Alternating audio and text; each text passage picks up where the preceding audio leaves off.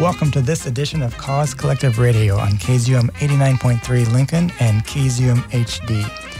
This is Jason Varga with Cause Collective, and thank you for joining us today. This show was created to highlight the great work done by many of Lincoln's nonprofits who are members of Cause Collective. If you'd like to learn more about Cause Collective, we hope you can find us at our website at cause collective lincoln dot org. And while you're there, there's a big button on the top right called Community Outreach. There's three things under there we'd love you to, to engage in: our radio show, which you're listening to now, so you know about, and our board match page. If you're interested in joining the board, there's a list of our members there that you can uh, see who is available to join. And then our In Common community newsletter. It's a free newsletter that comes out once a month that you can learn more about all our members and what they're up to.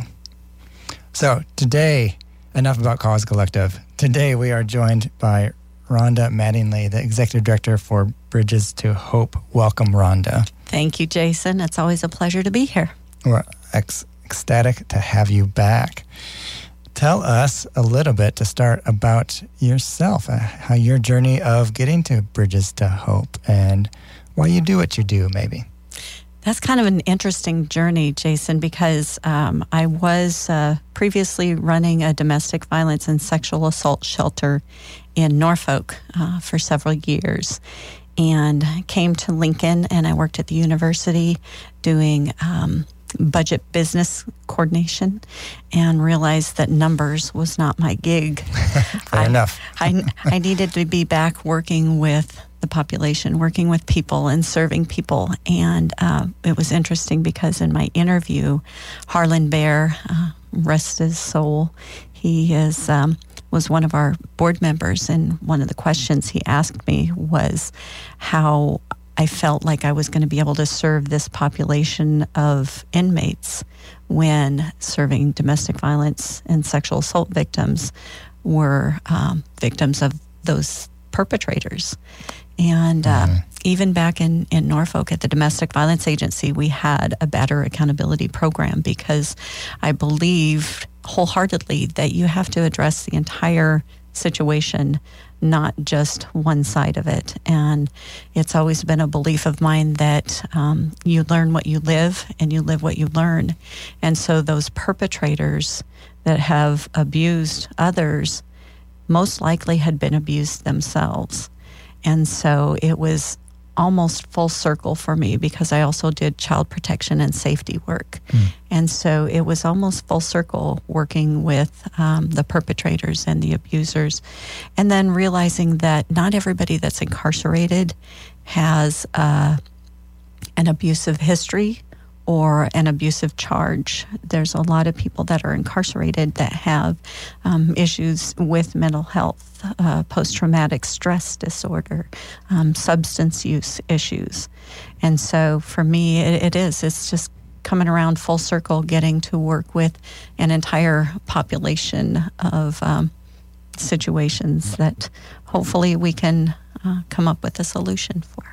That is wonderful. So you're, I've, and you've been there a while, and this is where we met. Yeah. When you started there, and you have just done a, a great job. So I feel like that's kind of your home. Well, thank you, Work Jason. home, I should say. But yeah, I started in uh, twenty fifteen, so about seven and a half years. Oh yeah.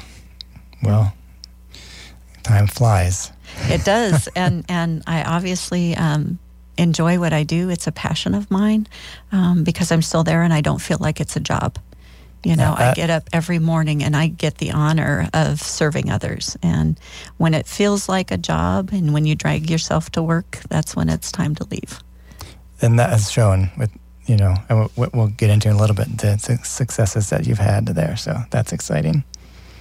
So for those who don't know, give us a little background on the The, the mission and the history of Bridges to Hope. Absolutely. So Bridges to Hope was founded by Pastor Bud Christensen, he and his wife Muriel. Uh, he was a, a minister, pastor at the penitentiary, and he realized that these guys were being released with nothing more than the clothing on their back. And so he started collecting items, he and his wife, in, in their garage, and their garage became quite small quite quickly. and um, branched out and partnered with Lutheran Family Services for a short time, and uh, got a warehouse where they could collect these furniture, clothing, and household items.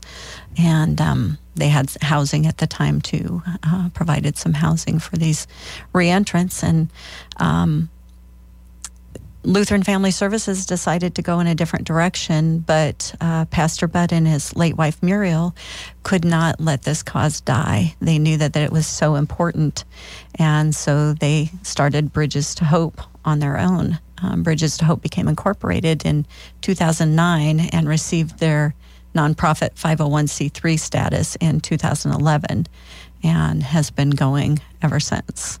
And the whole purpose of, of Bridges to Hope is to um, alleviate some of the stress that men and women face upon reentry. Um, they have so many obstacles. Uh, how are they going to find a job? You know, somebody who will hire them with a record. How are they going to find somebody who will rent to them with a record? So on top of that, a lot of times they find a job and they find an apartment, but most of the time the job pays for the rent, utilities, and hopefully some food, but it's not going to furnish their place. It's right. not going to furnish their home. And so Bridges to Hope provides those tangible items. And we get those items from generous community members such as yourself. If you have a, a couch or a chair that you're switching out, you know, give Bridges to Hope a call, and within the city limits, Lincoln City Limits, will come and pick up that furniture for you. Um, and then we distribute it to the men and women at no cost to them. Nice. And I... I honestly don't remember. I've donated a few times. I don't remember, but that, for me, my favorite part was the pickup. Yeah. So I, at the time, I didn't have a truck or anything, and, and I didn't know that. And I was like, Ron, I think I called you or yeah. talked to your staff. I've got this big thing, but I can't get it. Oh, we'll come pick it up in your cheerful voice. Yep, yep. Was, so that, uh, for those out there that people can't move, uh, keep that in mind. They'll come pick it up and arrange a time to do that. So that, it, it is cool. difficult if if you don't have a way to get stuff yeah. to us and everything. And we did have a truck that was donated to us um, from Dickie Hines and Muir uh, nice. shortly after I started. Um, I'd seen it for sale, and I says, hey, you know, we're a nonprofit. We don't have any money. You want to just donate it? And they said, sure. And so nice. God bless them. But uh, it was a, a pretty old truck, and she has since died. And so we are looking for another truck, uh, box truck, to um, come pick up that furniture. Right now, we're just relying on our volunteers that have pickup trucks and trailers. Well, I'm glad you mentioned that. You you never know. But yeah. I emphasize that because that is often a barrier for people to donate bigger items. Um, yeah. And that's a great place to donate. So let's, now that they have a good idea of what your focus is, let's dig into the details. I'm excited about several things. And how I like to put it, it's kind of your claim to fame at Bridges to Hope, which is Bud's Thrift Shop, which I've perused, as oh, you yeah. know, several times as well. Uh, so let's hear, uh, tell us the history of yeah. how that idea got started and where you're at now and where people can go to, to shop to help support. Absolutely. Bridges. Absolutely. Bud's Thrift Shop is amazing. Um, so how that started was when I first started, uh, we were passing items on to other organizations that would turn around and sell the, the stuff. And uh, I knew that we needed sustainability, and I thought, why not keep it for ourselves and open our own thrift store? But uh, problem um, I have experience with nonprofit and management. I don't have retail experience. And so, you know, it was an idea and it was a dream. And then uh, um, Norm Leach, one of our longtime volunteers, brought me an article in the paper one time, had Kathy, her Her picture was up there, mm. and uh, she had owned a consignment store, Fashion Two Consignment, for thirty-some years, mm. and uh, she was closing her store. And so, being the little stalker that I am on these situations, and I, I use that word very lightly, or lightly so please don't, you, you know, take me literally, um, that contacted her and asked her, you know, what she planned on doing since she closed the store. And she said, you know, maybe uh, I thought about nonprofit. I said, oh, guess what? We're nonprofit. And I told her my idea and asked her if um, she would mind, uh, you know, coming to work for us. I had a part-time office assistant position available and invited her to come and work for us part-time as an office assistant to get to know who we are, who we serve, you know, what our philosophy is. And mm. she she did. She came on in um, two thousand sixteen, I believe it was, and uh, a year and a half later, we opened Bud's Thrift Shop together. And it was right out by Bridges to Hope, and so horrible location, you know, it was uh, no walk-in traffic, um, and just word of mouth, but you know, we got it opened and we brought in maybe, you know, a couple hundred dollars a week. Um, but then I found, uh, I, I did a presentation with a men's uh, Bible study. And one of the uh, guys that was there owns property downtown, twenty-two twenty-six O Street to be exact. Nice. And he uh, he worked with us. It was, it was a wreck, um, but I had negotiated with him. Um, Dean Hillhouse is our landlord, and God bless him as well. I worked with him and negotiated and said, hey, if we fix this place up ourselves, can you, you know, give us a break on the lease cost? Because it's prime property down there. Yeah. And uh, again, you know, we're a poor little nonprofit. We can't afford this. If we do this, will you do that? And and he agreed. And so graciously, you know, we have um, put our own sweat equity into Bud's Thrift Shop and fixed it up. And, and Kathy and Tina and Cheryl, volunteers down there, um, they have it amazing. It's more like a boutique than it is a thrift shop. That's nice. And we're so excited that um, this last year we, you know, covered all of our expenses and were able to raise an additional ten thousand dollars for Bridges to Hope. So it's definitely going in the right direction. We definitely need people to continue to donate uh, right down there by the college. Any college students, you know, bring us your clothes and uh, switch it out, you know, um, buy something and donate something.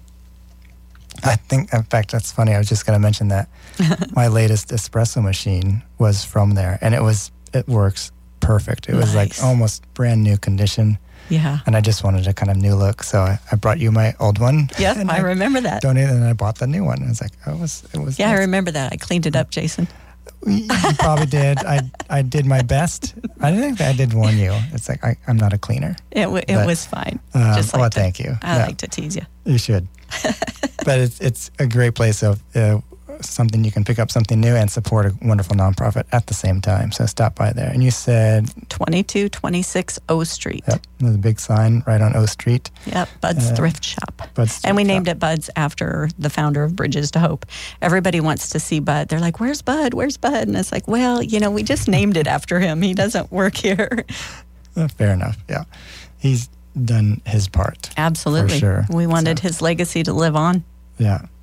So that. Uh, well, and he's still around and helping, and he stops in. He? And, oh, oh yeah, he, he stops he? in a lot, and he is a still a big contributor and supporter and idea person. So That's he's still awesome. around. He's just not at the store every day. Sure, fair enough. Uh, he's a good guy. So, uh, yeah, as I say that to me in my head, that's your claim to fame. You just did a great job with that, but you're also working on something new and exciting. Uh, we wanted to, to chat about a little bit in progress, um, what I like to call tiny home village, or we all like to call it, I should say. But I, what you've told me about this idea, I just love this concept. So let's start sharing the word about that. Absolutely. So we're in the planning phases of developing a tiny home village, which will consist of twenty small homes ranging from two hundred to five hundred square foot. And I got the idea through... Um, John Turner had invited me to speak at a NIFA conference, and Pastor Dan Bryant from Eugene, Oregon, was also a speaker, and he talked about his tiny home villages. And he's got several in Oregon uh, for general homeless population, for the veterans, for um, those that have been incarcerated. Uh, and they just, they are so successful. And I said, why not Lincoln? You know, let's bring it here. And um, that was that was clear back in twenty sixteen, twenty seventeen, and, and got together with city council members and a local developer and talked to the neighborhood association, working with the Mental Health Association, Casey Parker, mm-hmm. um, just collaborating with a lot of people, including the Department of Corrections. So the Department of Corrections, um, we're, we're talking about having them build inside the facility. So Jeremy with Cornhusker State Industries, mm-hmm. uh, we've been working with him as well. And we got on a roll, a pretty good roll, but then I did have some personal health issues that kind of set us back for a couple of years, but we're back in on track and uh, looking at some property now. We don't have the property secured as of yet, okay. but um, it's been through uh, uh, Planning Commission, zoning, and use permits, and in the surplus process. And so we have um, submitted a proposal for the property, and hopefully, uh, you know, soon we will know whether or not we have the property. And once we do that, we're still looking to partner with other businesses, um, contractors, plumbing, heating, air conditioning, um, um, concrete work, roofing, all of that that needs to be, you know, done in a build like this. Um, we believe that the more partners we can get on board, the more of a, a city project this is, the more successful it's going to be. And it, it's not going to be transitional housing. It's going to be permanent supportive housing. Nice. Uh, Valerie, our office manager, and myself, we have gone through the uh, state certification process for peer support. And then again, working with uh, Casey and the Mental Health Association. So we will be able to provide that support to all the residents, and it will be open to general homeless population, um, veterans, homeless vets. Um, the priority will be those that have been incarcerated. Um, but if we have additional houses and we have a need, um, we're definitely going to fulfill that need. So uh, really excited. Um, they'll have their own village council so that uh, they'll be responsible for their Um, maintenance and safety of the village. Um, uh. The donation center will have a community center slash Bridges to Hope donation center. So Bridges to Hope will relocate and be on site to oversee um, the village to also ensure the safety and, and maintenance. Um, the community center will have uh, a kitchen so that they can still have um, birthday gatherings or holiday gatherings. Um, oh, nice. You know, because they can't really fit too many people in that tiny home. Sure. And uh, so they'll have their village council meetings there, and then I'll also have a coin-operated laundry facility so that they don't have to drag their laundry all over. But each individual home will have its own kitchen and its own bathroom so that, um, you know, alleviates some of the risks involved with communal bathroom facilities. Yeah. So super excited to be working on that. Um, still need some some big support. Um, sure. You know, looking for the financial contributions and um, whatever support in kind. Uh, we hope to go to the big dogs, Home Depot and Lowe's and Best Buy, to get in-kind donations of appliances, furniture, that kind of stuff. So just make it a huge community event. That, yeah, that's amazing. You just rattled that off out of your head so well. You've really done your homework. Uh, I mean, I wouldn't, I don't know the field enough to know if you've missed anything, but I just can't imagine you've missed anything. You've done a great job on that background. How helpful was it to have a, a successful model in Oregon to look at first? Extremely, extremely helpful. And, um, you know, uh, John Turner got me uh, connected with Uh, Pastor Dan, and Pastor Dan has been amazing. You know, he's given me all kinds of suggestions, and um, you don't have to reinvent the wheel when it's already created. Yeah.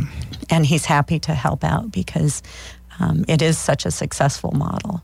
And it is permanent supportive, so they will pay a dollar per square foot. If they have a, a two hundred square foot home, will be two hundred dollars a month. That's very affordable. Um, but then they'll pay their utilities, and their lease can be as long as they want, as long as they're abiding by the agreements that they uh, agree to upon entry. They've got a permanent, affordable house. I love that. That's permanent. So mm-hmm. they want to stay, but they're not, of course, tied to it either. Right. You know, right. When they're ready to go, they can have yep. someone else can use it. Yep. And I like that you're utilizing the, the empty ones too. Not going to yep. uh, have any. I'm sure you won't have any empty houses in there. That's wonderful. Oh, I think the Mental Health Association, the Hanu House, could probably fill it up today if we had them. Sure. You yeah. know, they're doing such yeah. good work, too, and they've got uh, twenty-five beds, I believe, at Hanu House, and, you know, they all need a place to go permanently when they leave there. Yeah, yeah, absolutely. And there's one more thing I wanted to, well, I know you, we both wanted to talk about, because I'm going. I'm excited about Yay. this. You have a an event coming up pretty soon. I'm drawing a blank on the date, but I'm sure you won't. I don't draw a blank on that one. That's August nineteenth, That's Friday. Right. and it's uh, begins at seven. The event begins at seven. It's called the Second Chances Matter Concert from seven to nine p.m. However, we're going to have food trucks. We're going to have motor food and fly dogs and Kona ice out in the parking lot um, beginning at five o'clock. So if you want to come out and grab something to eat before the concert, um, socialize a little bit, and we're going to have all kinds of different raffle prizes, so you can participate in our raffles. We've got Husker volleyball, football, and basketball tickets to give away Uh, with our raffle, and we have um, Chef Brandon Kristowski is our keynote speaker. And the story with him is when he was a teenager, he was pinched for dealing dope and faced a judge. And he was looking at five to ten years in prison, mm. but the judge gave him probation. And so he took his white privilege to good use, and he's now opened up culinary programs in thirteen prisons in Ohio. And he has a restaurant. It's called Edwin's uh, Restaurant and Learning Institute. It is a very expensive, high-class French restaurant, and the only people he hires are those who have been through his culinary program. So wow. Only people that work there have felon- felonies. And um, Director Frakes has agreed to let us go into R T C and tour the kitchen and have discussions about what would it look like to start culinary programs in Nebraska prisons.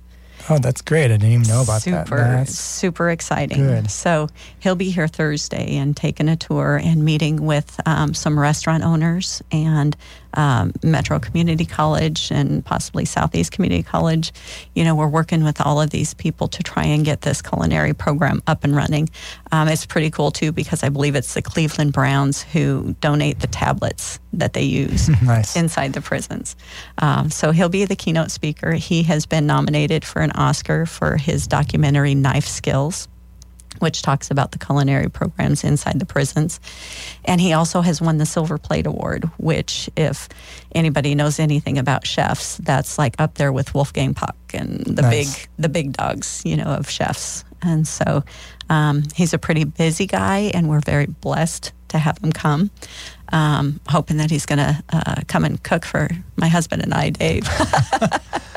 That should be a perk, I think. Right. An allowable right. perk. Yeah. yeah. But he's also uh, donated a, a gift basket, so that will be some mm. one of the raffle prizes. And um, the big raffle prize is a four-night and five-day stay oceanfront condo at Myrtle Beach.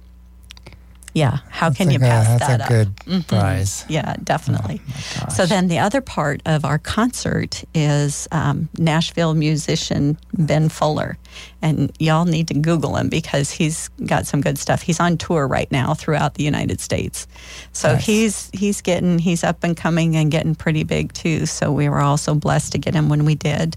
Um, he's got his own story of addictions and justice involvement. And Director Frakes, again, is allowing us to do two concerts inside the prisons. We're going to do inside the penitentiary and then inside R T C.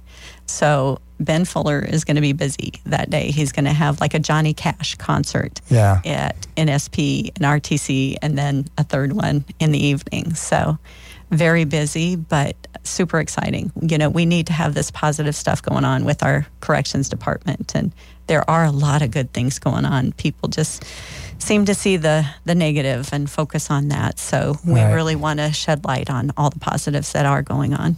Oh, absolutely. Yeah, I'm excited for that. And I think the concert's at seven. Yep, yep, seven but, to nine. Uh, what I learned today is the food trucks are there at five. Yep. So I guess that means I'll be there at five. There you go. There you That's go. Awesome.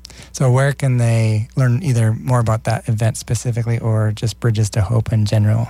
Just go to our webpage, bridges to hope n e dot org, and check out our events page, check out everything else on our website. Please don't criticize the website. It's my design and my work. I'm not it's a web developer. No, you've done a nice job. But it's actually got the information you need. No, it, it does look nice. It's very clear. It's easy to find. I found okay. the event in a few seconds. Oh, so good. You're doing good. Good.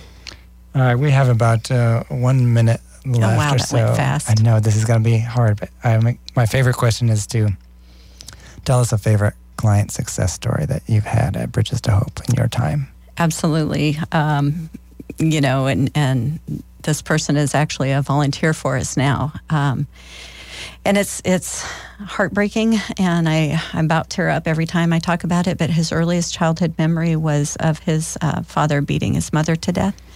And so um, what I always say is you learn what you live and you live what you learn. And so this poor boy uh, at four years old, um, going through a number of different foster homes, some of mm-hmm. them all not always the best. Right. Um, how do you not expect him to reach out to gangs or other activities and end up where he did? And he is totally accountable for all of his choices and decisions, and he has turned his life around so much, and he um, has a full-time job. He's a, a great person, a great human being, and he's helping me so much with this concert. He uh, um, does our videos for us and and everything. So uh, so proud of him and so blessed.